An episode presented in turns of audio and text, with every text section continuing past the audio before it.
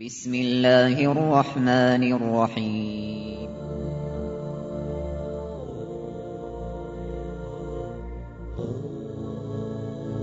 الرحمن العزيز الرحيم القوي السلام الكريم العظيم البصير العليم الحكيم الجبار.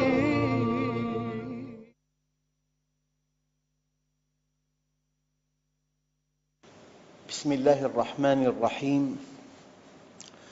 الحمد لله رب العالمين والصلاة والسلام على سيدنا محمد الصادق الوعد الأمين.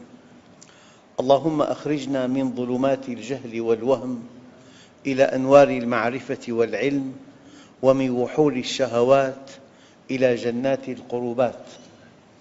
أيها الإخوة الأكارم لا زلنا في اسم الوارث فقد روى البخاري من حديث ابن عمر رضي الله عنهما أنه قال أخذ رسول الله صلى الله عليه وسلم بمنكبي فقال كن في الدنيا كأنك غريب أو عابر سبيل.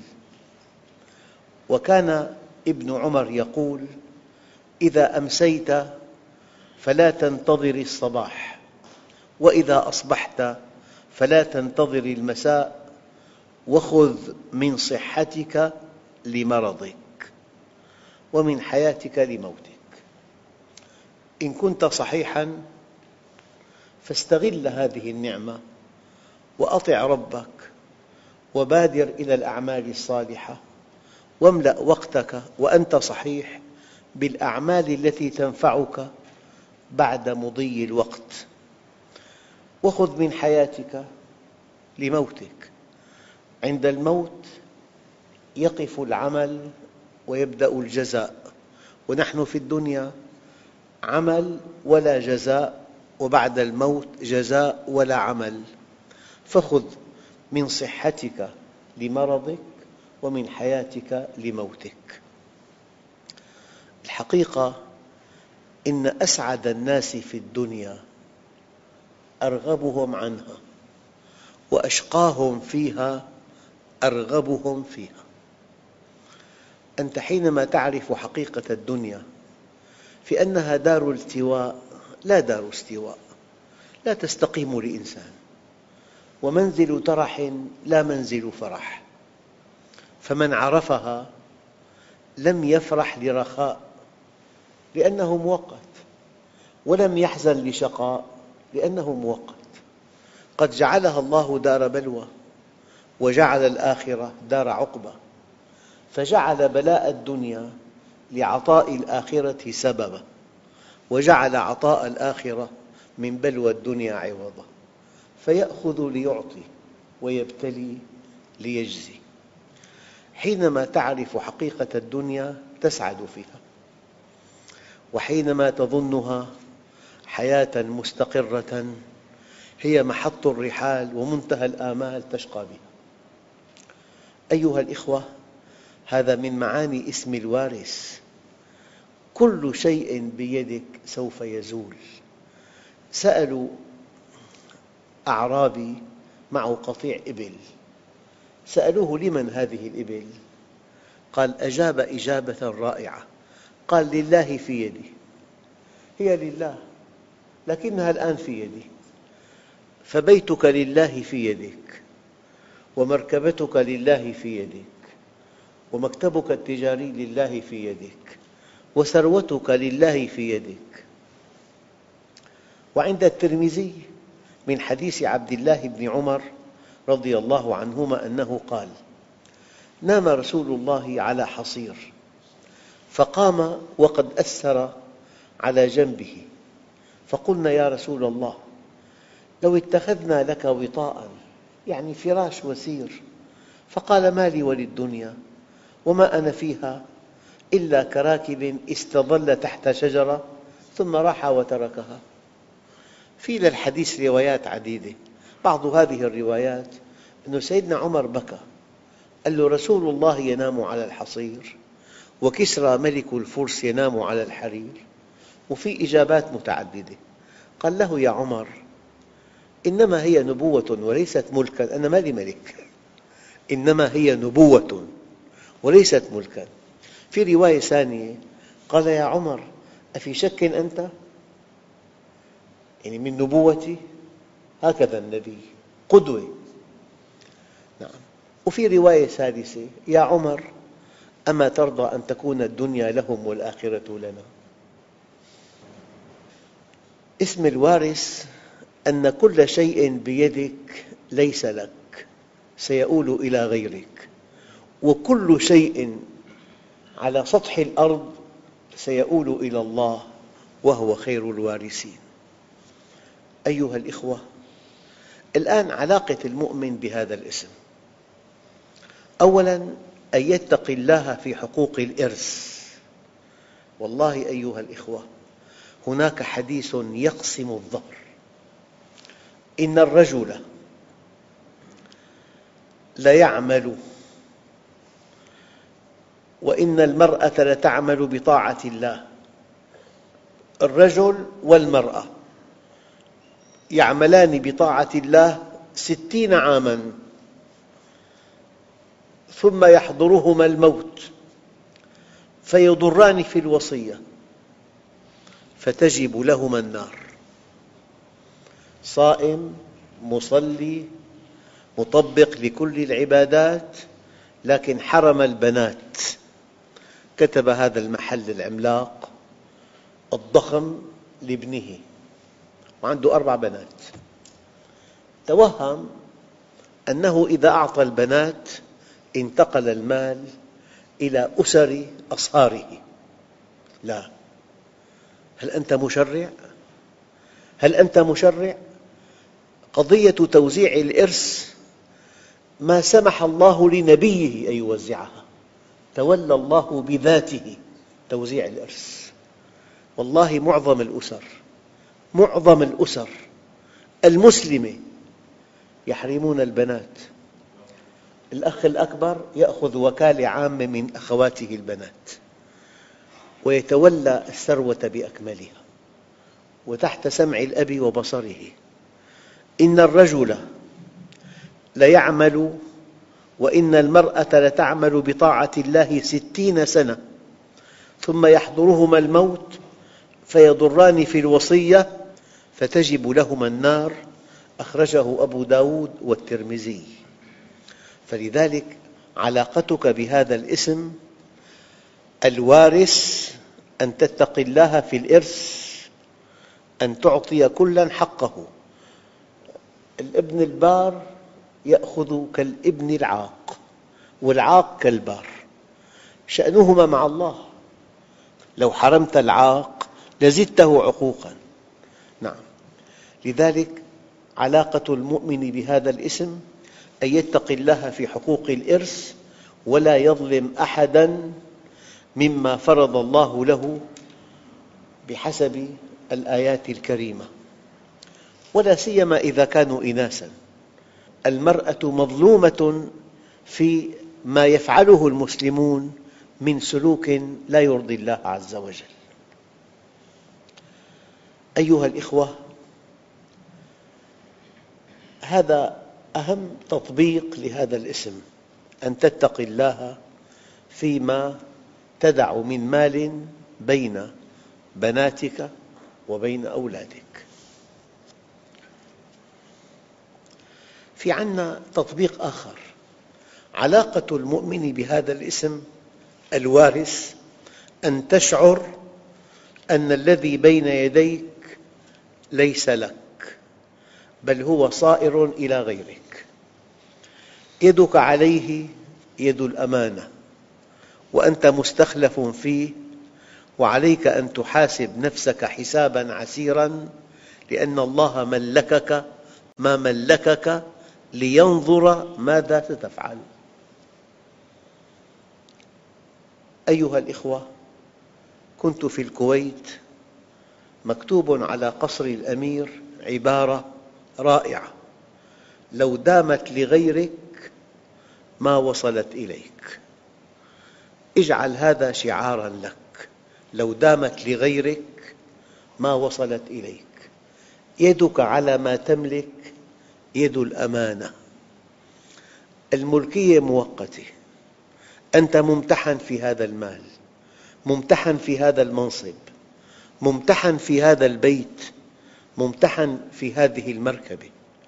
النبي الكريم قال الخيل إما أن يكون نعمة أو نقمة أو سترا. ستر أركبت أهلك بها والنعمة إذا سخرتها للأعمال الصالحة والنقمة إذا سخرتها لمعصية الله.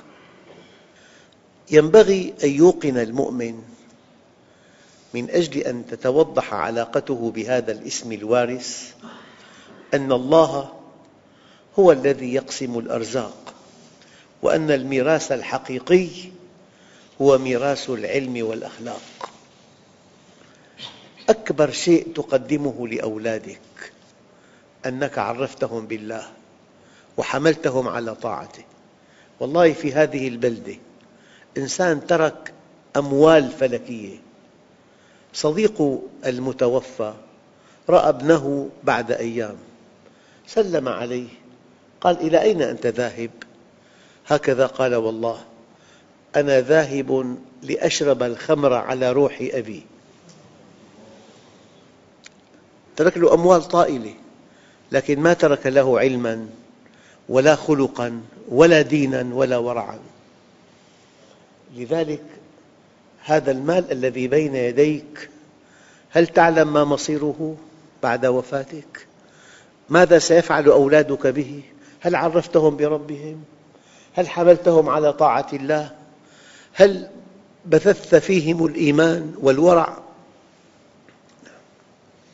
إذا ينبغي أن تعلم علم اليقين أن الإرث الحقيقي إرث العلم والأدب لذلك يكتبون على بعض الأبنية في بلدنا الملك لله. كلمة طيبة الملك لله. وحينما تشعر أن يدك على ممتلكاتك يد الأمانة وأن يدك على مالك يد الأمانة هذا الشعور يجعلك بنفسية رائعة نفسية من سيحاسب.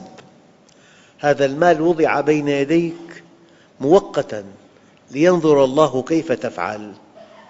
ماذا تعمل بهذا المال؟ الآية الكريمة فأما الإنسان إذا ما ابتلاه ربه فأكرمه ونعمه فيقول هو ربي أكرمن. وأما إذا ما ابتلاه فقدر عليه رزقه فيقول ربي أهانن. جاء الجواب ردعا ونفيا كلا أي ليس عطائي إكراما ولا منعي حرمانا. عطائي ابتلاء وحرماني دواء. أقول لكم أيها الأخوة أنت حينما تعلم أن المال ليس نعمة وليس نقمة المال موقوف على طريقة كسبه وإنفاقه. فإذا كان كسبه حلالاً وإنفاقه حلالاً كان المال نعمة. وإذا كان كسبه حراما وإنفاقه حراما كان المال نقمة. أية نعمة تتمتع بها؟ أي حظ من حظوظ الدنيا مكنك الله منه؟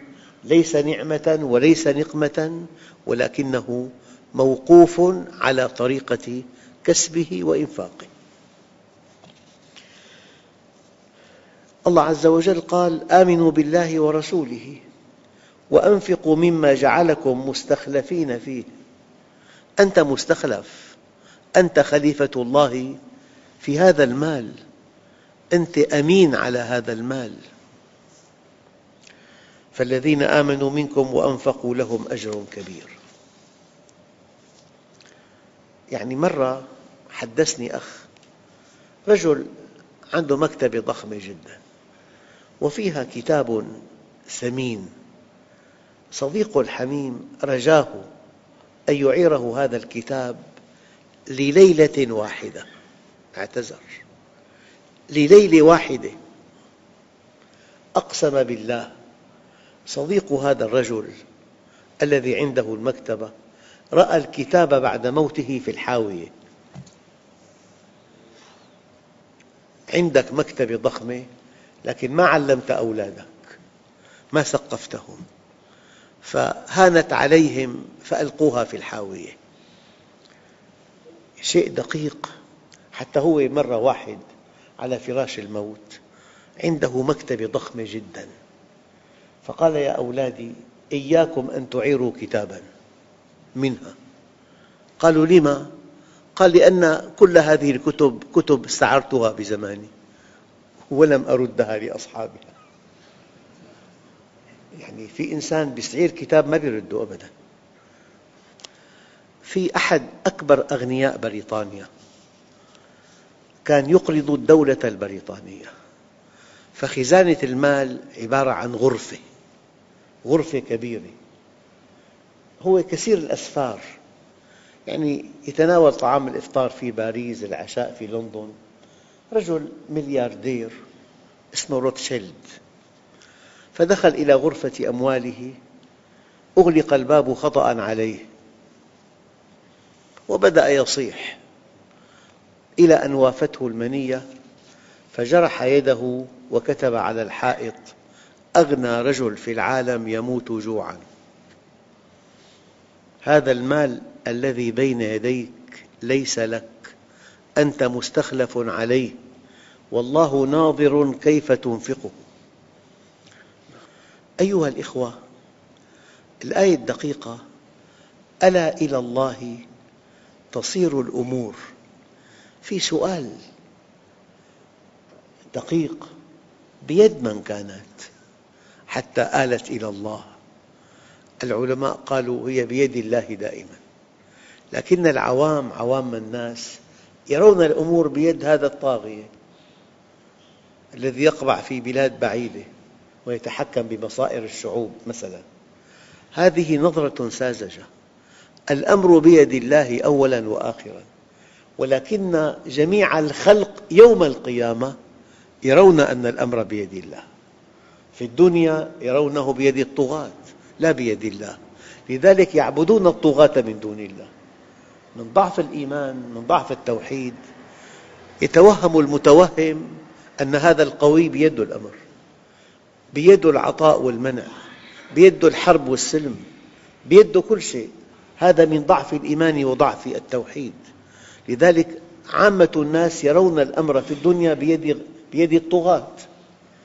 لكن يوم القيامة يرون أن الأمر بيد الله. أما المؤمن في الدنيا وفي الآخرة يرى الأمر بيد الله. الآية الكريمة وما لكم ألا تنفقوا في سبيل الله ولله ميراث السماوات والأرض. يعني المال بيدك أنا أقسم لكم بالله عندي في مكتبتي عشرات الوصايا من أناس كرام أوصوا ببعض أموالهم للأعمال الصالحة. والله لم تنفذ ولا وصية. لا تكن تحت رحمة الورثة. أنفق المال في حياتك. ولا وصية نفذت. والله ترك لهم أربع أبنية. ظنوا عليه بخمسة وعشرين ألف صدقة. وعد بدفعها قبل أن يموت فلم ينفذوها. لا تكن تحت رحمة الورثة. أنفق مالك في حياتك. درهم تنفقه في حياتك خير من مئة ألف ينفق بعد مماتك.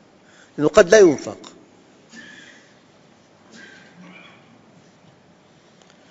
فالآن المعنى الدقيق أن الإرث الحقيقي إرث العلم والأدب.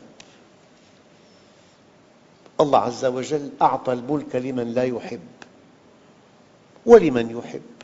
أعطاه لفرعون وهو لا يحبه. أعطاه لسيدنا سليمان وهو يحبه. إذا الملك ليس مقياسا. أعطى المال لمن لا يحب أعطاه لقارون. أعطاه لمن يحب لسيدنا عثمان. إذا المال ليس مقياساً. لكن الذي أحبه ماذا أعطاه؟ قال ولما بلغ أشده واستوى آتيناه حكما وعلما. أنا دائما دائما أذكر هذا المثل. لو أنه طفل صغير قال لك عقب العيد أنت صديق والده قال لك أنا معي مبلغ عظيم أبوه مدرس يعني معه مبلغ مئتي ليرة فقط. عند الطفل مبلغ عظيم. لو قال مسؤول بالبنتاغون أعددنا لهذه الحرب مبلغا عظيما من قدره بمئتين مليار دولار. نفس الكلمة. قالها طفل فقدرناها مئتي ليرة وقالها مسؤول كبير بالبنتاغون فقدرناها بمئتي مليار دولار. فإذا قال ملك الملوك وعلمك ما لم تكن تعلم وكان فضل الله عليك عظيما. أنت حينما تجلس بمجلس علم وتتعرف إلى الله عز وجل هذا أكبر عطاء على الإطلاق.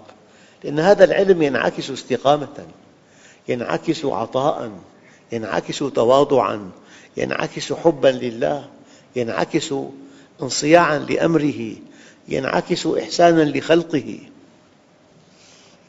لذلك يقولون عن العلماء هذا وارث محمدي. وارث؟ نعم. أي ورث عن النبي صلى الله عليه وسلم العلم والحكمة والعمل. لذلك ينبغي لكل واحد منا أن يكون وارث محمدي يرث عن رسول الله العلم والعمل والأدب والأخلاق. لذلك ورد في بعض الأحاديث إن الأنبياء لم يورثوا درهما ولا دينارا ولكنهم ورثوا هذا العلم فمن أخذ به أخذ بحظ وافر. أكاد أقول لكم أيها الأخوة إن أكبر عطاء على الإطلاق أن تعرف الله. ابن آدم اطلبني تجدني فإذا وجدتني وجدت كل شيء وإن فتك فاتك كل شيء وأنا أحب إليك من كل شيء. مرة كنت في مدينة في الشمال أروني قصراً يعني أنا بتصور الآن ثمنه قريب من 500 مليون. عن نمط الصيني جيء بمهندسين كبار.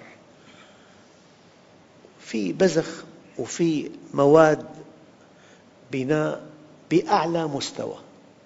الوصف طويل. وصف لي هذا البناء رأيته من الخارج. صاحبه كان طويل القامة. مات في الثانية والأربعين. ولحكمة أرادها الله القبر كان أقصر من قامته. فلما وضع في القبر دفعه الحفار بصدره فصار رأسه هكذا. يعني زاوية قائمة. قلت سبحان الله القصر الذي كان يسكنه الآن يساوي 500 مليون قيمته الآن. ماذا أصبح؟ أصبح بهذا القبر. فالله عز وجل هو الوارث. لا تقول هذا البيت إلي. واحد يعني جهد حتى اشترى بيتا فخما جدا وأعاده على الهيكل. كساه كسوة على ذوقه. بقي سنتين يشرف على إكسائه من الداخل ولم يسكن به. ما سمح الله له أن يسكن به. والله خير الوارثين.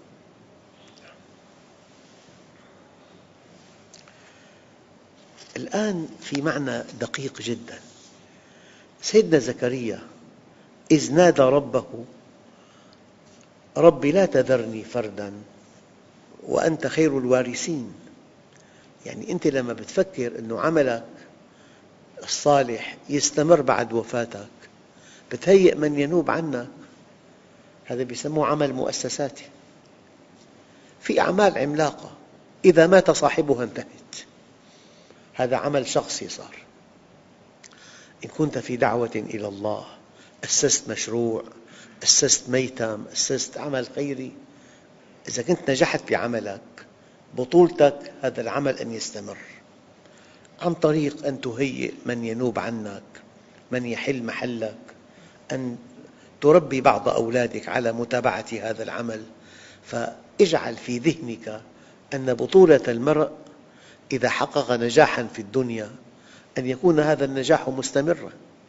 يعني أعرف أناس لهم أعمال كبيرة جدا صالحة هيئوا أموالا جمدوها في حياتهم لتكون سبب إنفاق الإنفاق على هذه المشاريع بعد موتهم.